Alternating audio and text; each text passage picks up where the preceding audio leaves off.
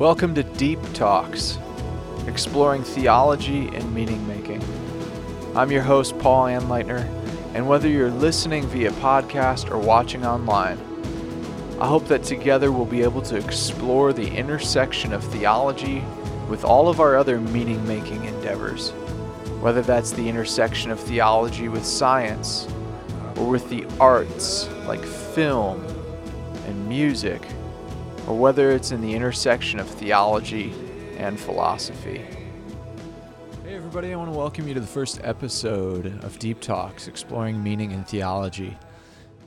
In today's podcast, I want to talk about the phenomenon that is Dr. Jordan Peterson. And there's so many things you can talk about in regards to Dr. Peterson. Last night, I was uh, invited to uh, go to a lecture that he was presenting here in Minneapolis at the State Theater uh, to a sold out crowd. And actually, tickets had sold out within the first, I think, the first few minutes of them being released, which is quite the phenomenon in and of itself.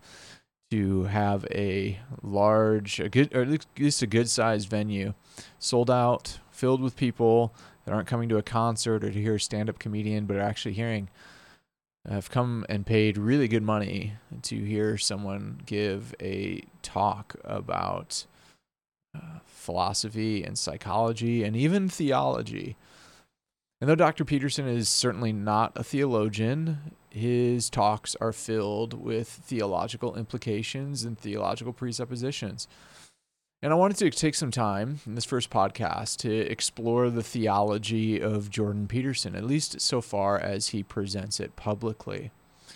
In doing so, I'm going to look at what are some of the strengths in the Christian tradition, uh, what would be perceived as strengths, and what might be uh, what I might consider to be weaknesses in the theology that's presented. And I'm doing this not as like a wholesale endorsement or uh, some sort of a attempt at like public rebuke or to make you pick a side as to whether or not you're pro Jordan Peterson or anti Jordan Peterson. That stuff is so trivial and tribalistic. And what I actually hope to have happen in this podcast, both in today's episode and in future episodes, is to model the sort of mature, nuanced dialogue that complicated issues in theology and in meaning making deserve. And in doing so, I hope to present what I consider to be a fair analysis of the theology of Dr. Jordan Peterson. So, we're going to take today's episode to talk about what I perceive to be the strengths of Jordan Peterson's theology so uh, I hope you enjoy. Stay tuned. Let's talk a little bit about uh, what I perceive to be some of the theological strengths of uh, Jordan Peterson's message or messages. And again, this is coming really fresh off of uh, his talk last night, um, which in many ways is is typical of most talks that you hear Dr. Peterson give. It's not linear. In fact, even though this is advertised as a book tour, uh, I'm pretty certain that he only, uh, of his 12 rules or 12 steps for life, I think it's 12 rules for life, of his 12 rules for life, I think he literally, I think he mentioned only two of them in the two hour um, uh, monologue that he had, the lecture that he had last night. So, um, so you know this is this is stuff that I, am really grabbing from last night, but also from um, many other times I've I've listened uh, to lectures and read materials from him. So I think one of the first strengths I want to highlight uh, that you hear in Jordan Peterson's talks is his affirmation of the inherent meaningfulness of existence, and in particular. Uh, the possibility of living an immensely meaningful life doing simple, mundane things.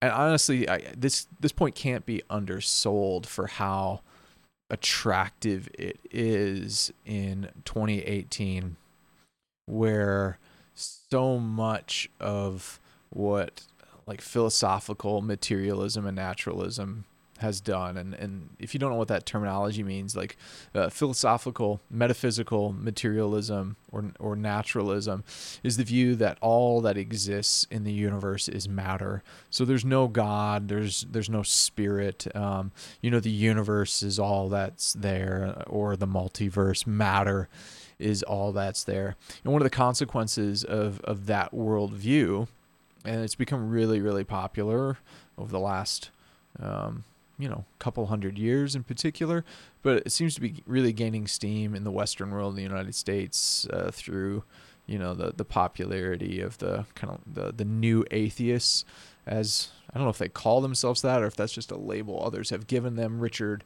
Dawkins, Daniel Dennett, Sam Harris in particular. But in this in this worldview, um, matter is all that exists, and the universe is a closed system uh, that follows a process of cause and effect. And so, uh, you know, one of the side effects of of holding to this worldview is if the universe is is a closed system or if you want to extend it to the multiverse, the multiverse is also then in and of itself a, a closed system, I suppose.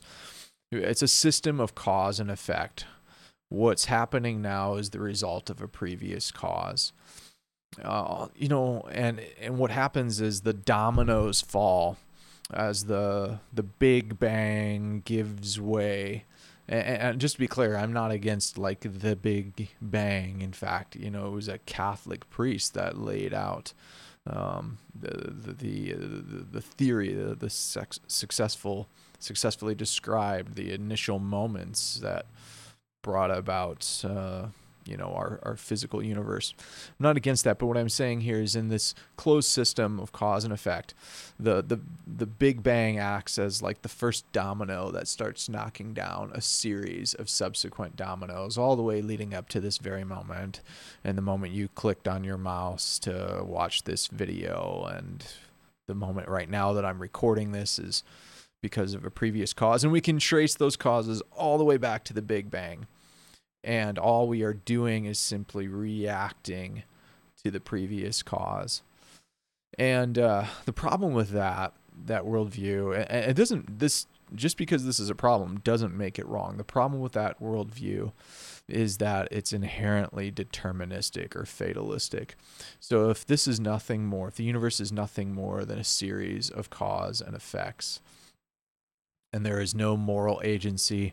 Uh, there's no God, and I. Uh, and we can talk about the different definitions for God at another time.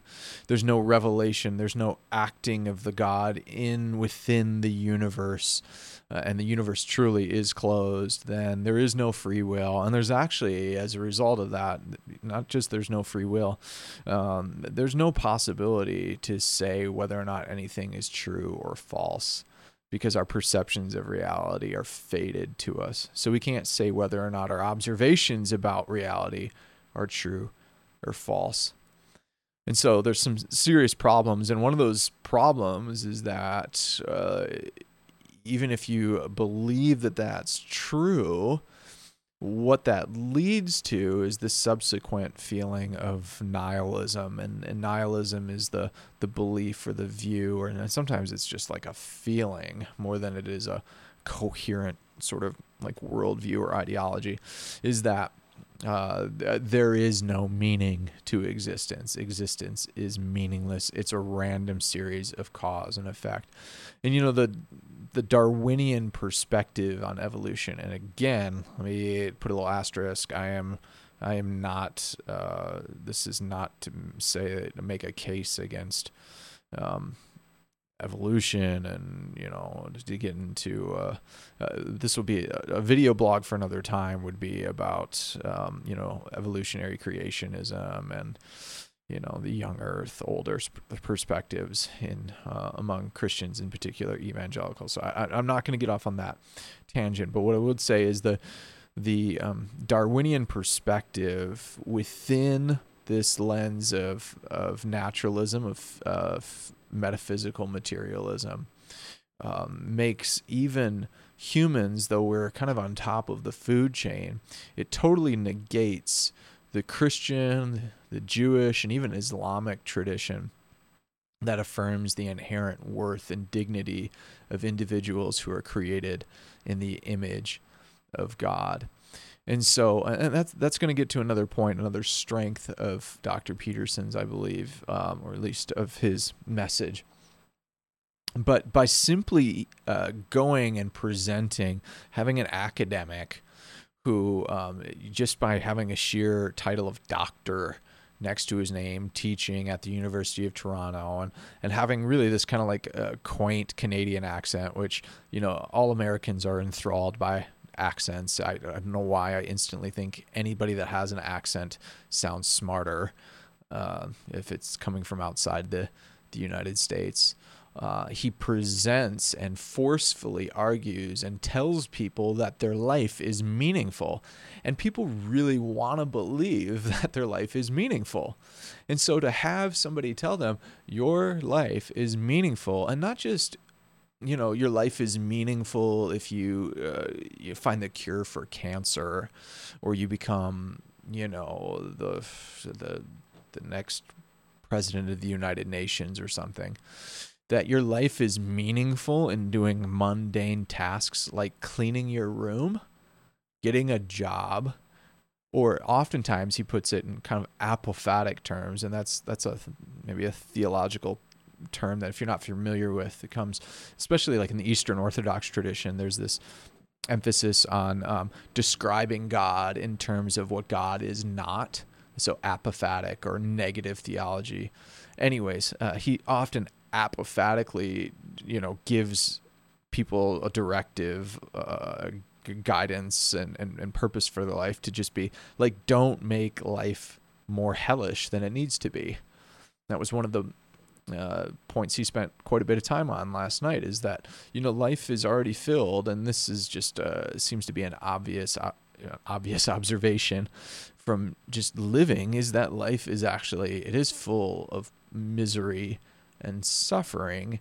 And so, at least if any, if not anything else, you're you can do through really simple, mundane things contribute to not making it more miserable.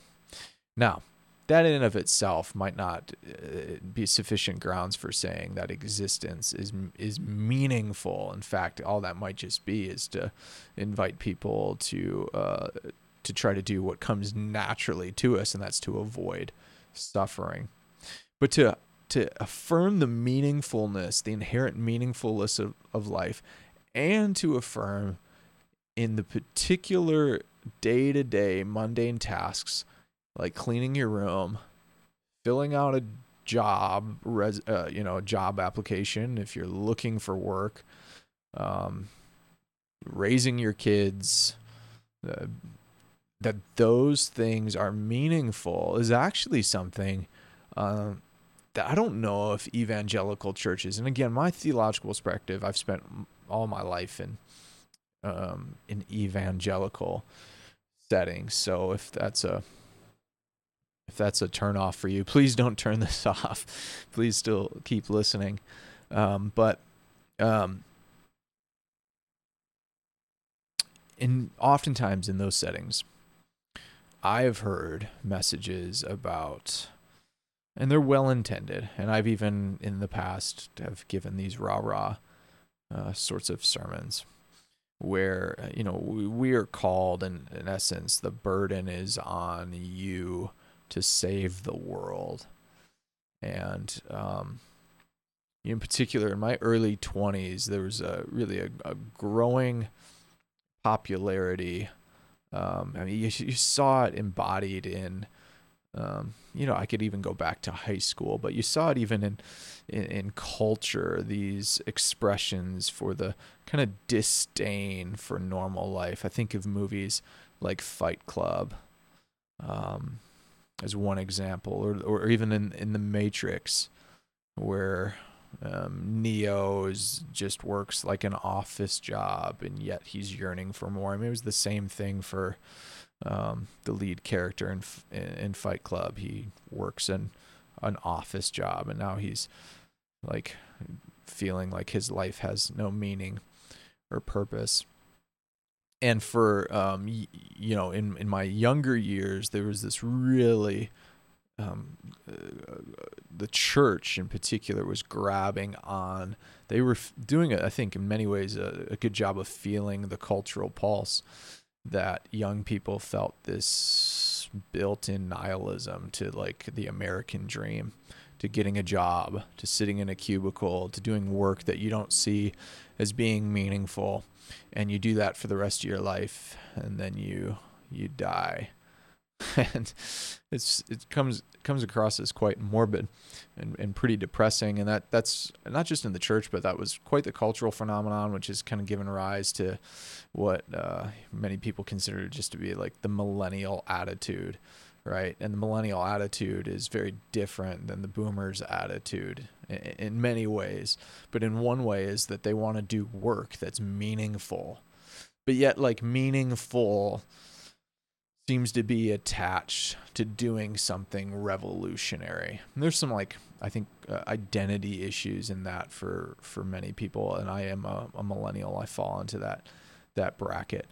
But here comes a guy in Jordan Peterson that says uh, life is meaningful, which for many people who have not been given a framework, and I'm talking about people, uh, you know, maybe outside of the Christian tradition, and even within the Christian tradition, not there's oftentimes people don't do a great job of articulating why uh, life is inherently meaningful, but especially outside of it, you don't have a, a framework, a, a narrative, um, a, foundational narrative that gives your life meaning and purpose. And you look around the world and it's like, man, there is, as Jordan, as Jordan Peterson talks about, there's a lot of suffering in the world. And there's a lot of things that don't make sense. And actually, part of the Christian tradition is an affirmation of that. I mean, just read Ecclesiastes, for example, uh, which you probably, I don't, when was the last time you heard a a sermon series in church on Ecclesiastes, but this um, this is this sense of like what's my meaning and purpose. You look around, there's seven billion people. You're on this rock, you know, third rock from from the sun, in one solar system in a galaxy that's among billions and billions of or just countless galaxies and you analyze that data and you go boy what's does my individual life matter? So, uh, the Christian response to that question has been yes. Theologically, your life has meaning and value. And there's several ways that theologically Christians have derived that answer, right? First of all, is that you're made all humanity every human being is made in the image of god. And that's that's another point that you know i think dr peterson emphasizes fairly regularly. I'll come back to that one. You know there's another reason historically in the christian tradition that your life has meaning and value that that's that's given to you is yes you're an image bearer and that uh, that christ died for you that he died for humanity and um, if God, you know, uh, to use the words of uh, Jurgen Moltmann, the if, the crucified God, if God was crucified for you, then that is a statement of your worth as well. And then I, I also I, I do sh- I do come from a bit of a charismatic Pentecostal tradition too, and you know another another affirmation of the inherent meaningfulness of life that is really emphasized in the Pentecostal and charismatic tradition is the outpouring of the Holy Spirit on all flesh, on all people, the accessibility of the Spirit of God to all. So not only are you made in the image of God, not only did God see your worth as to somehow like in a substitutionary way uh, die, and that that's a statement of your value, but after the resurrection, this Holy Spirit is poured out. And yes, it's poured out on particular people, but they announce that this is the fulfillment that, um, uh, you know, for, for the fulfillment of what the, the prophets prophesied long ago that sons and daughters would prophesy, young and old would have visions and dreams. It's accessible to everybody. So um, these are affirmations, like theologically, that boy, there's something in that that says my life has value. And then also in the Christian tradition, there's then been like you have this inherent value as an image bearer whom Christ died for, whom the Spirit you have access to, and it can actually and does in Christ live in you. Not only that, but now you can actually participate in a vocation too, uh, to work in the world that is a participant somehow in in something God is doing in, in a synergistic way. You get to participate in God's renewing of creation, which actually, like, again, in the Christian tradition, is a reclamation of our original vocation uh, that's that's told right in the Genesis narrative, which you know Jordan Jordan Peterson has given many talks on as well, and actually has made a crap load of money on that people have, you know, he makes like I think seven hundred fifty thousand dollars a year just from Patreon supporters. Um, so um, no Patreon plug here today from for me. I don't have one set up, but um, yeah. So the Genesis, the job description, right, given to Adam, Adam, who, who again in Hebrew it literally means man. So I know we think of it as a name but man and the first woman is caretakers and uh, caretakers of creation. And so we get to have meaning and value also in our vocation. And again, this vocation to participate in God's renewing work is not uh, is not is not conditional on whether or not you do something that on paper is a significant work or not. You know, Paul gives instructions, the Apostle Paul gives instructions uh, in the New Testament to like just live, make it your business to live a, a quiet, peaceable life. That's also good enough, right? All right, so let's talk about the second, uh, a second strength here, theological strength, and that is um, is Dr. Peterson's re- rejection of metaphysical naturalism uh, or metaphysical materialism as being insufficient to explain uh, reality. It's obvious that uh, from from the Christian tradition, theologically speaking, it's impossible to believe that the world is reducible to simply matter and nothing more, uh, while simultaneously holding to the existence of uh, of God and and not again. Oh gosh, if I hear another another um, like new atheist disciple talk about God as oh you you like you worship the old man with the beard the sky god no um, you know read some go read some Thomas Aquinas where we're talking about God as in the prime reality as in the the necess the necessary by which all contingencies derive their being from the being by which beings derive their being from, the unmoved mover. And I'm not, uh, certainly there's been deists over the years that have made that unmoved mover impersonal and just a clockmaker, et cetera, et cetera. But um, all this is to say is that uh, I think it goes without much explanation that uh, to make a statement against uh, philosophical or uh, philosophical metaphysical naturalism as being um, all a sufficient way of explaining what reality is made of is is not in keeping with the Christian theological tradition.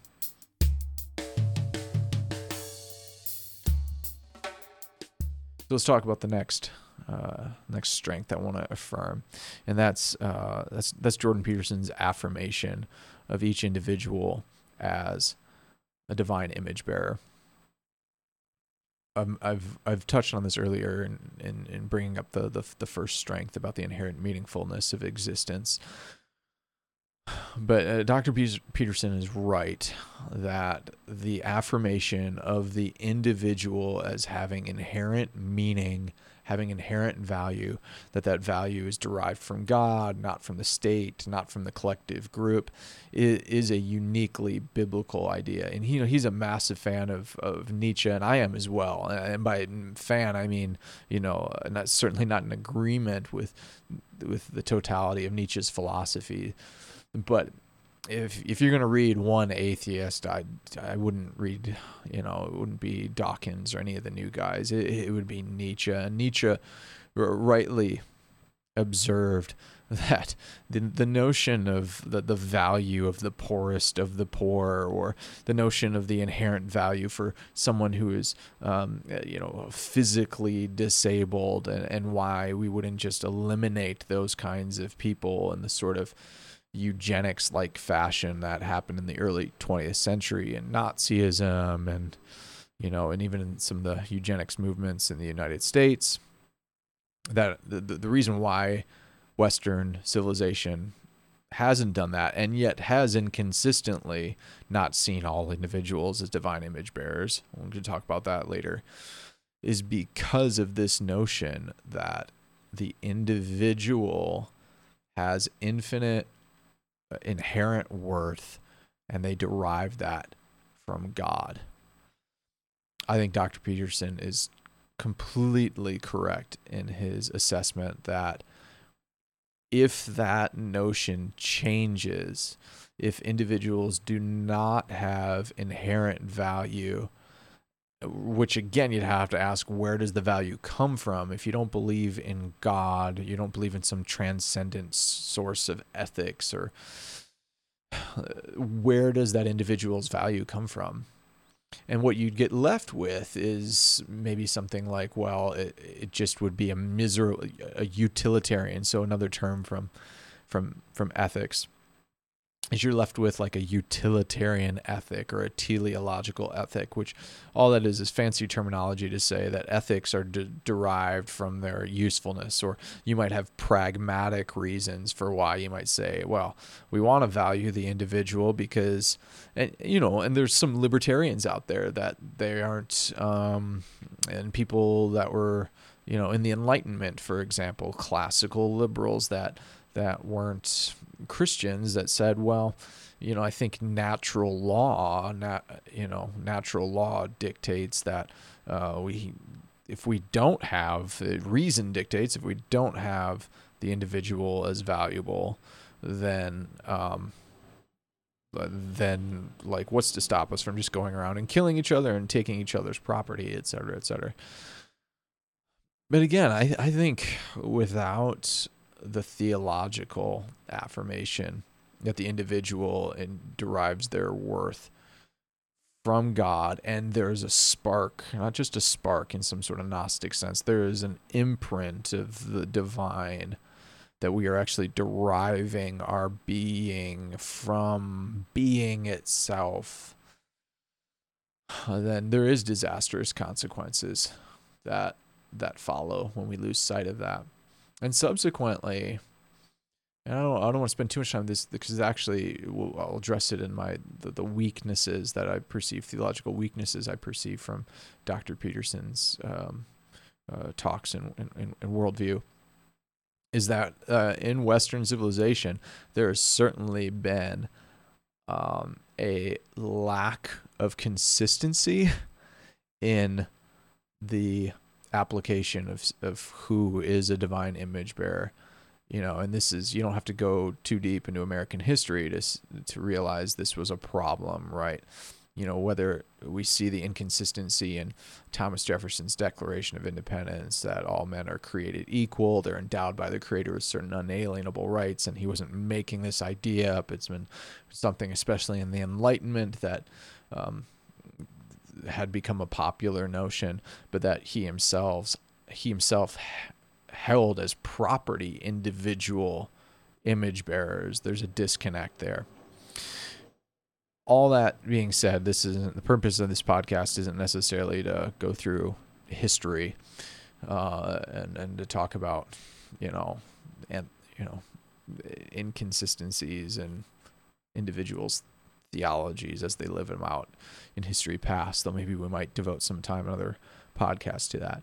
Um, the purpose of this affir- affirming this point is to say that when you know when Jordan Peterson steps into a public sphere and he tells people in that con- I say I'm, i almost slipped there I like a Freudian slip or something uh, it was called it a congregation and that's really what it feels like you have a preacher preaching to a congregation. You even joked last night. There was a guy kind of came out during intermission uh, between his, you know, Peterson's uh, main talk and him just answering some questions. And that guy came out and kind of kept the crowd engaged. And you know, we were kind of joking, uh, my friends and I, uh, who were there with me, that it felt like the guy was about to take an offering or something because it, it really uh, and it, it was it was like a church uh, sort of experience for many people. It was a religious experience. But that being said, I would want to celebrate anybody that goes in to a public space where there are people of all sorts of divergent viewpoints, religious perspectives, non religious perspectives, and tells people in the room, you have value, and that value is because there is the mark of the divine in you. And I think that's worth celebrating. So another strength, uh, another strength I want to I want to highlight theological strength is that uh, I perceive that you know um, Jordan Peterson, I from my vantage point, uh, seems to take quite seriously the inherent and inhe- the inherent and inherited sinfulness of human beings and the capacity of individuals to bring about terrible uh, malevolence and evil in the world. Malevolence, malevolence is a term he uses uh, frequently. And uh, I, I do think he takes that seriously. And in doing so, he's he is saying something theologically true again in the Christian tradition. And it's this this odd this odd conundrum, right? That human beings are made in the image of God and yet simultaneously and there's many ways throughout the history of, of the church and all the different denominations and traditions that, that people have tried to say this thing and, and some of them don't do I think as good a job as others. But there's been this affirmation that yes, while made in the image of God, there's something twisted, a seed uh, within a, um, uh, an original sin, a depravity, a sin sickness that is also present in human beings, and they are very much capable of and the uncorrected trajectory of their life is sinfulness and sinfulness that leads to death.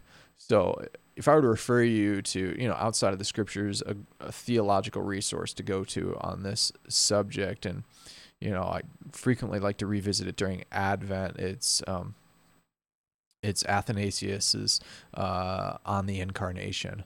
So go find that online somewhere, read it. I think he does a great job of describing the problem of human sinfulness in a way that Augustine I don't think got totally right.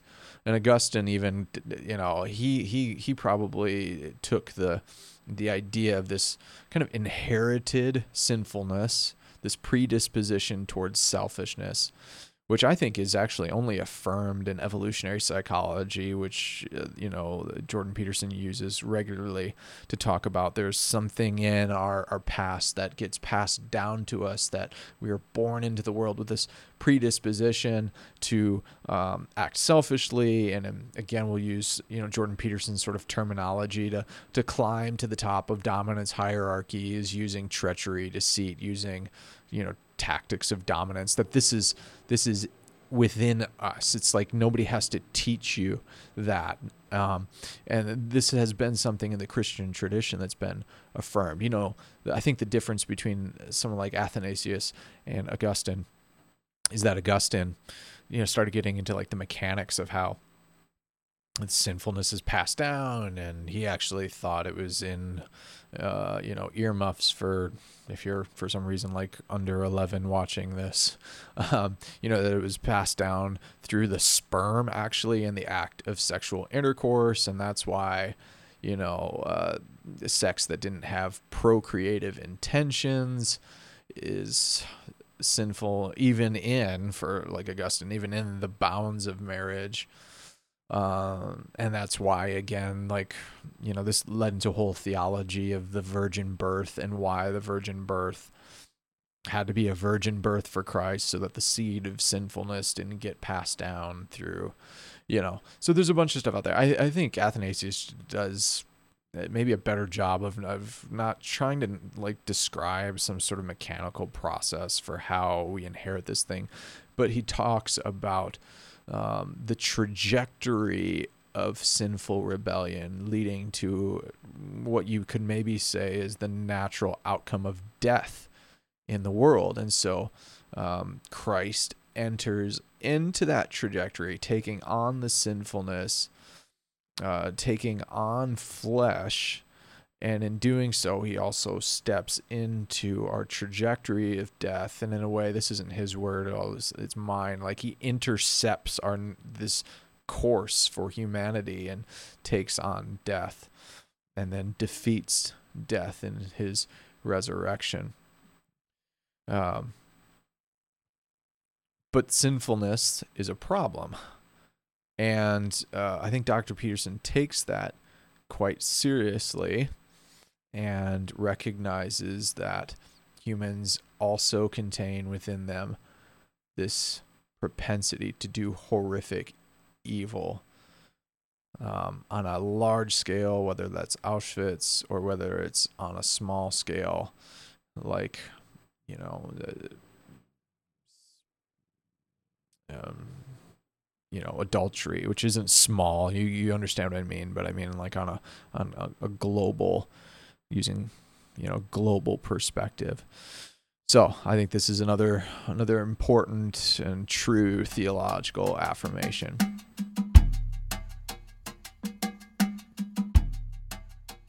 So the next uh next theological strength that I see presented in Jordan Peterson's material is that though, um, and this is a strength and simultaneously a weakness that I'll talk about at another another point, but uh, though he does not explain the why in an explicit way, uh, Jordan Peterson attempts to affirm that there is a necessary transcendent source of ethics, or what uh, ethicists uh, might like to call ethics from above.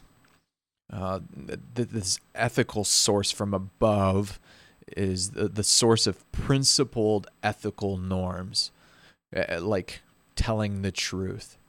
Uh, you know, if you've listened to, and you know, there's just so much material out there on YouTube. But even if I'm sure, I, I guess I haven't done this, um, but I'm sure that if you just typed into YouTube Jordan Peterson telling the truth, you know, a, a thousand different videos are going to show up. And in those, uh, Jordan Peterson affirms a principled commitment to telling the truth and its necessity.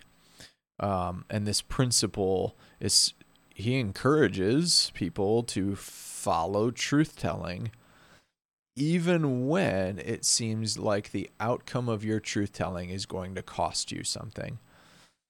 And in a way, though I wouldn't say he is affirming the reward of truth telling for uh, coming in eschatological rewards, that means rewards in the end of the age or in the resurrection, renewal of all things in, in Christ. That that's a Christian notion but he does affirm in some way that that that truth telling will ultimately lead because it's principally the right thing to do it will lead at some point even if that's not immediate to something positive happening in the world it will lead to good continued good in the world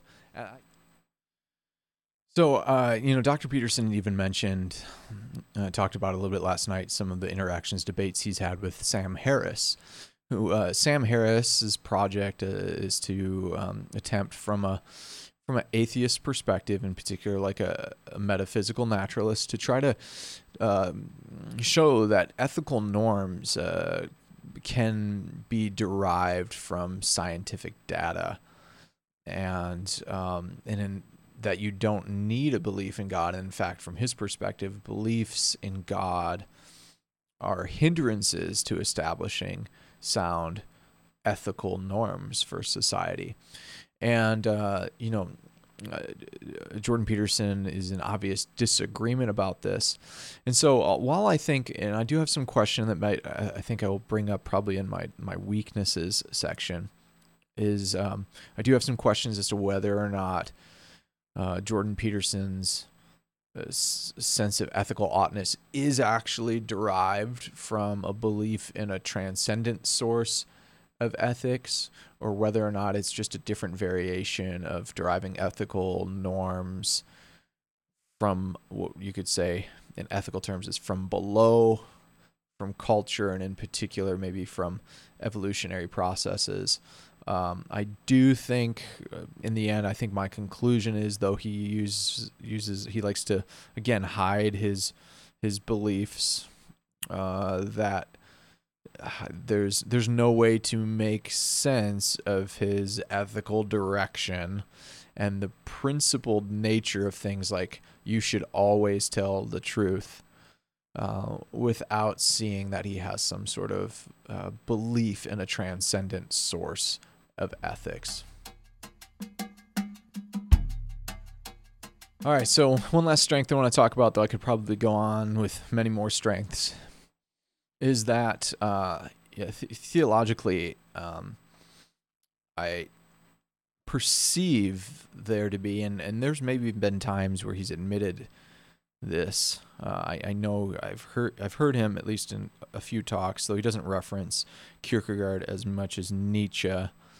Uh, that you know there is some Kierkegaardian influence on Jordan Peterson that I think in keeping with a sort of uh, Kierkegaard like perspective, an existentialist perspective. I think one of the th- another theological strength is that uh, Jordan Peterson consistently reiterates that what one believe what one believes is best discerned by the way one actually lives and not merely by what they say they believe. And this was a oh boy, this was like that's Kierkegaard 101, right?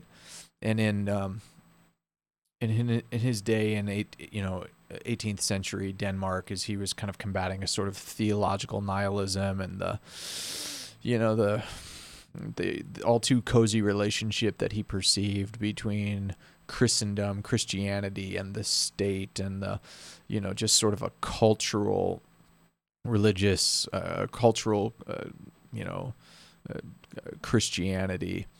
That uh, he, what he saw within there were were people who claimed to be following this Jesus, but whose lives bared ac- no actual resemblance to Jesus and this isn't just like a Kierkegaard idea. I think one of the things I appreciate so much about Kierkegaard is that uh, Kierkegaard's existentialism that what you believe is really exhibited in how you live your life is actually I think a New Testament message.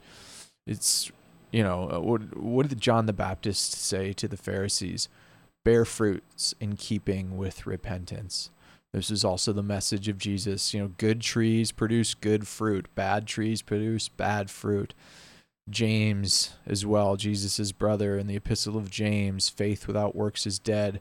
And there's kind of been a false uh, dichotomy, maybe, a, you know, a false argument pitted against, you know, Pauline theology and the theology of James, or even sometimes people have pitted Pauline theology against Jesus's theology in the Sermon on the Mount, which I always find weird.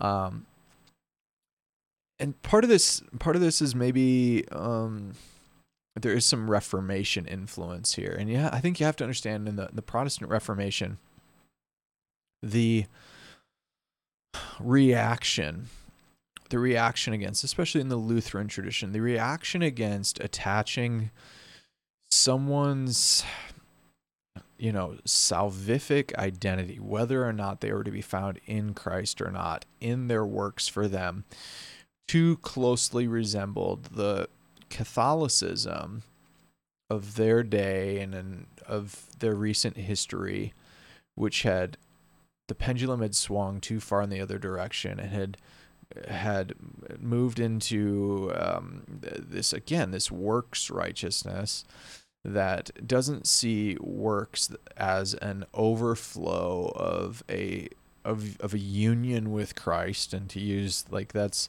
that's that's terminology that's very Pauline, right? It's from the apostle Paul in Christ in Christ in Christ.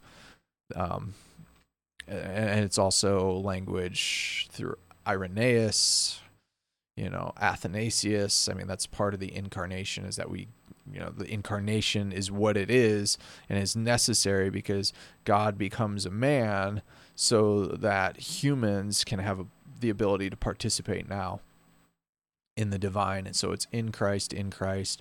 The Eastern Orthodox tradition, this is the heavy emphasis they call theosis, right? The process of mm, when we become in Christ, of growing in, you know, Wesleyans and others in the Protestant tradition might call it sanctification, but they call it theosis. That um, the overflow of that is demonstrated in fruits in actions. And so, you know, I think the Lutheran tradition, Luther Luther's concern was that he felt that he couldn't work up enough works and he was right that he couldn't. And you know, this would be one of my and maybe this is a bit of a transition, you know, one of my cautions with Dr.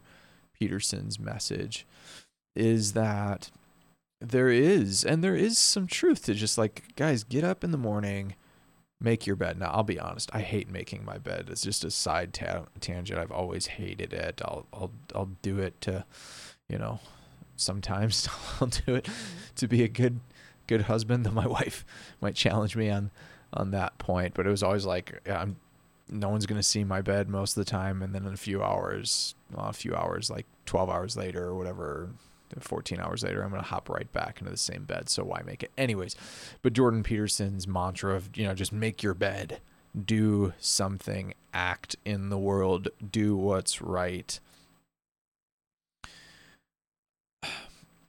There is a lot that seems like it can be done to change one's state of affairs by simply doing what's in their power to do.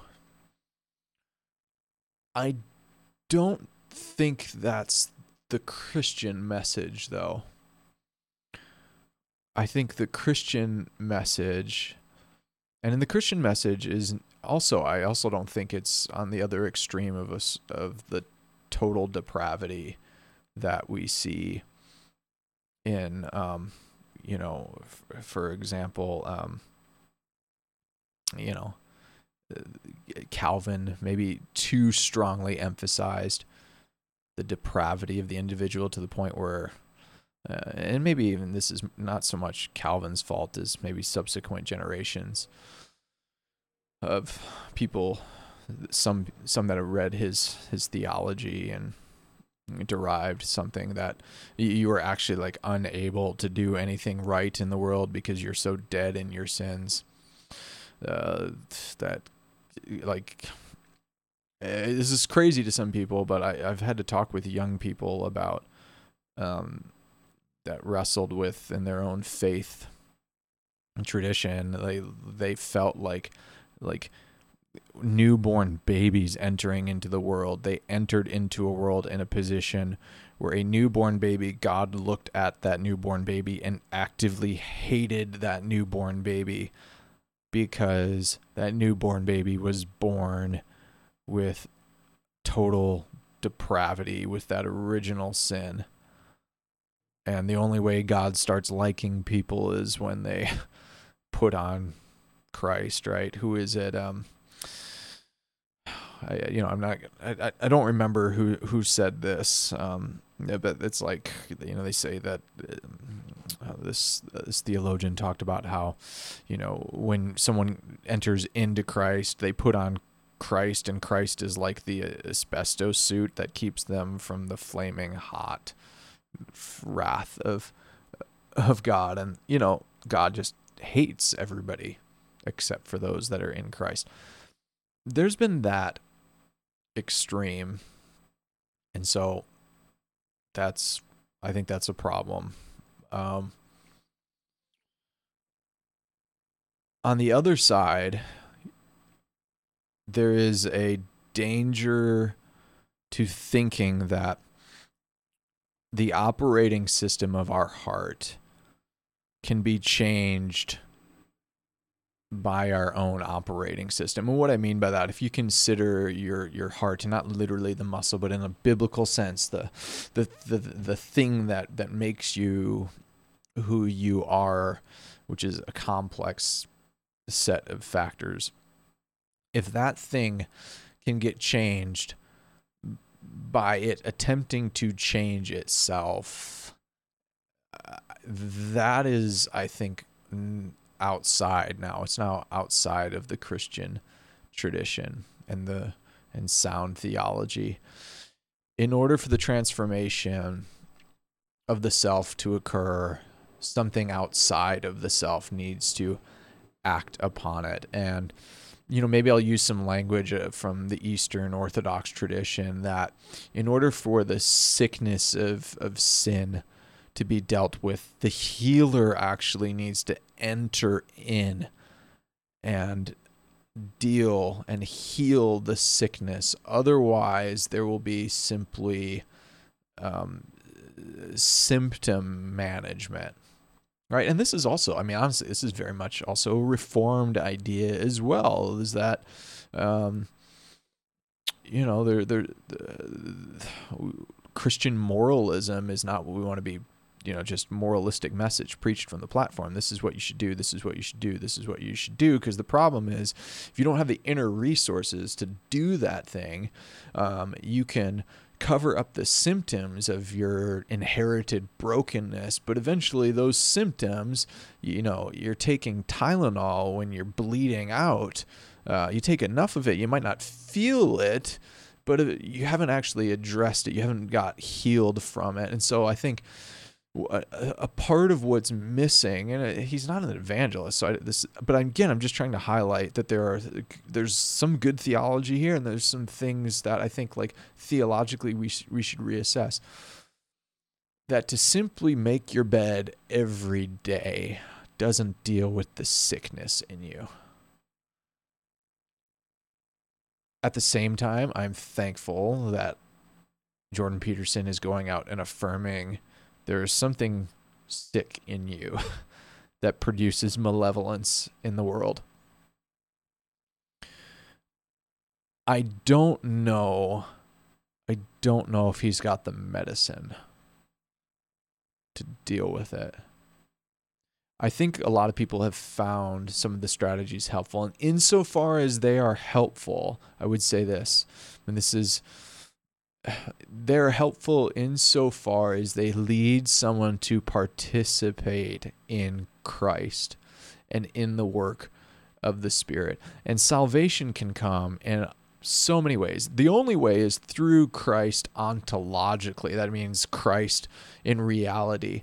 But the the ways in which someone becomes a participant in, in Christ, I, I, think it's very, very like to- very American and like capitalistic and I, am not an anti-capitalist by the way but capitalistic to think that it's just an exchange of i sign off on this in the form of a sinner's prayer and i get something and that's like the only way to do it is through some sort of contractual. Now there's i think there's lots of ways that god's grace and again salvation belongs to god. God's grace enters in and in this some sort of synergistic cooperation where you know, God's prevenient grace, which is accessible to all, the will stops resisting the spirit's beck and call and starts participating in it. And what the results of that are, from a Christian perspective, are good works. Ephesians, right? Created in Christ Jesus for good works. What are some of those good works? It might look like organizing your room. It might look like not being a jerk and, and trying to climb to the dominance hierarchy in your job. And in fact, it might look like you taking on mimicking Christ and not in your own strength, but in cooperation with Christ's empowering spirit that lives within you to understand that uh, the goal is to not climb to the top of the dominance hierarchy. Jesus in the Gospels has a interesting interaction with the sons of thunder, right? Um, uh, who have come to him and they're asking and then one gospel the it's the mother but the point is the same that they are coming asking to sit at in a way we'll use jordan peterson terminology to sit at the the top of the dominance hierarchy in the kingdom of god at jesus's right hand. And he goes you guys don't even know what you're asking. And then he subsequently follows up that conversation by explaining the jesus way. And the jesus way is not the way of the gentiles who lord it over who rule over, who climb to the dominance hierarchy, and as as they climb, their goal is to rule over those underneath them. But your job, and this is, you know, I think Greg Boyd maybe coined this. I don't know if he was the first guy to use this terminology, but you, yours is your job is to serve in a power under, a power under role. To, as Christ who you know Philippians, uh, the Christ hymn in Philippians two so beautifully describes this. You know Christ's humiliation, though as God, did not consider equality with God something, and I will paraphrase here to to to flaunt or to put to his own advantage, but took on the form of a slave of a servant. He took on that.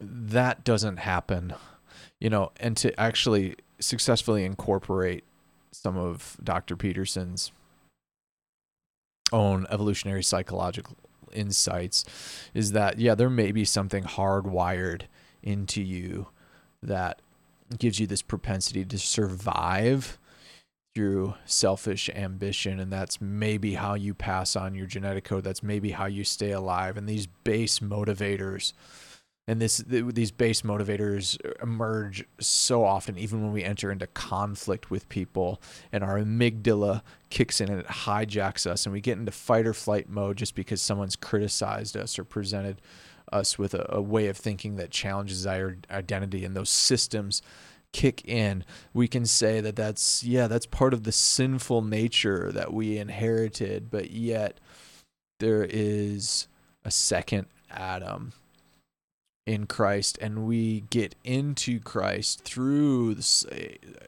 a transformation, an inner transformation. And the result of that inner transformation is good works. Now, this is again not to say that people can't wake up in the morning and go, I am morbidly obese and I listen to Jordan Peterson and now I'm going to start working out, and that they are unable to do that. What I'm talking about, though, is that the sickness that produces malevolence in the world from the Christian perspective, there can be symptom management. But what is going to eat that cancer out of us is the touch of the healer. And it's Christ who has entered into our sufferings. He's entered into humanity. And we, in our humanity, become participants in his divinity in Christ, in the Spirit. And what that does is it produces good works in the world. So um, I think you know that that's a good transition to lead into um, what I I think I'm going to just tackle in the next the next podcast. I'll tackle um, some of the weaknesses, the other weaknesses in the theology that's presented by Jordan Peterson. So.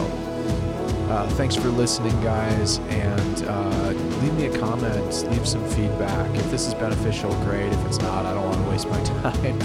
so I'd love to hear from you guys, have some dialogue about the stuff that's uh, you heard in today's today's today's podcast. So uh, thanks for listening.